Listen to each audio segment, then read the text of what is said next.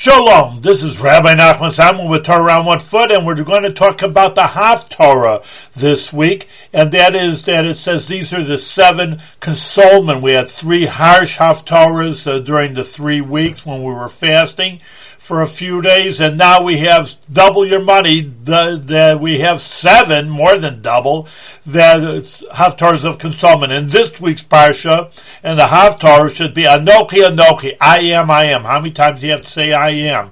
But this is what Hashem says. I am shows on the essence. I am whoever I am. It's beyond the name.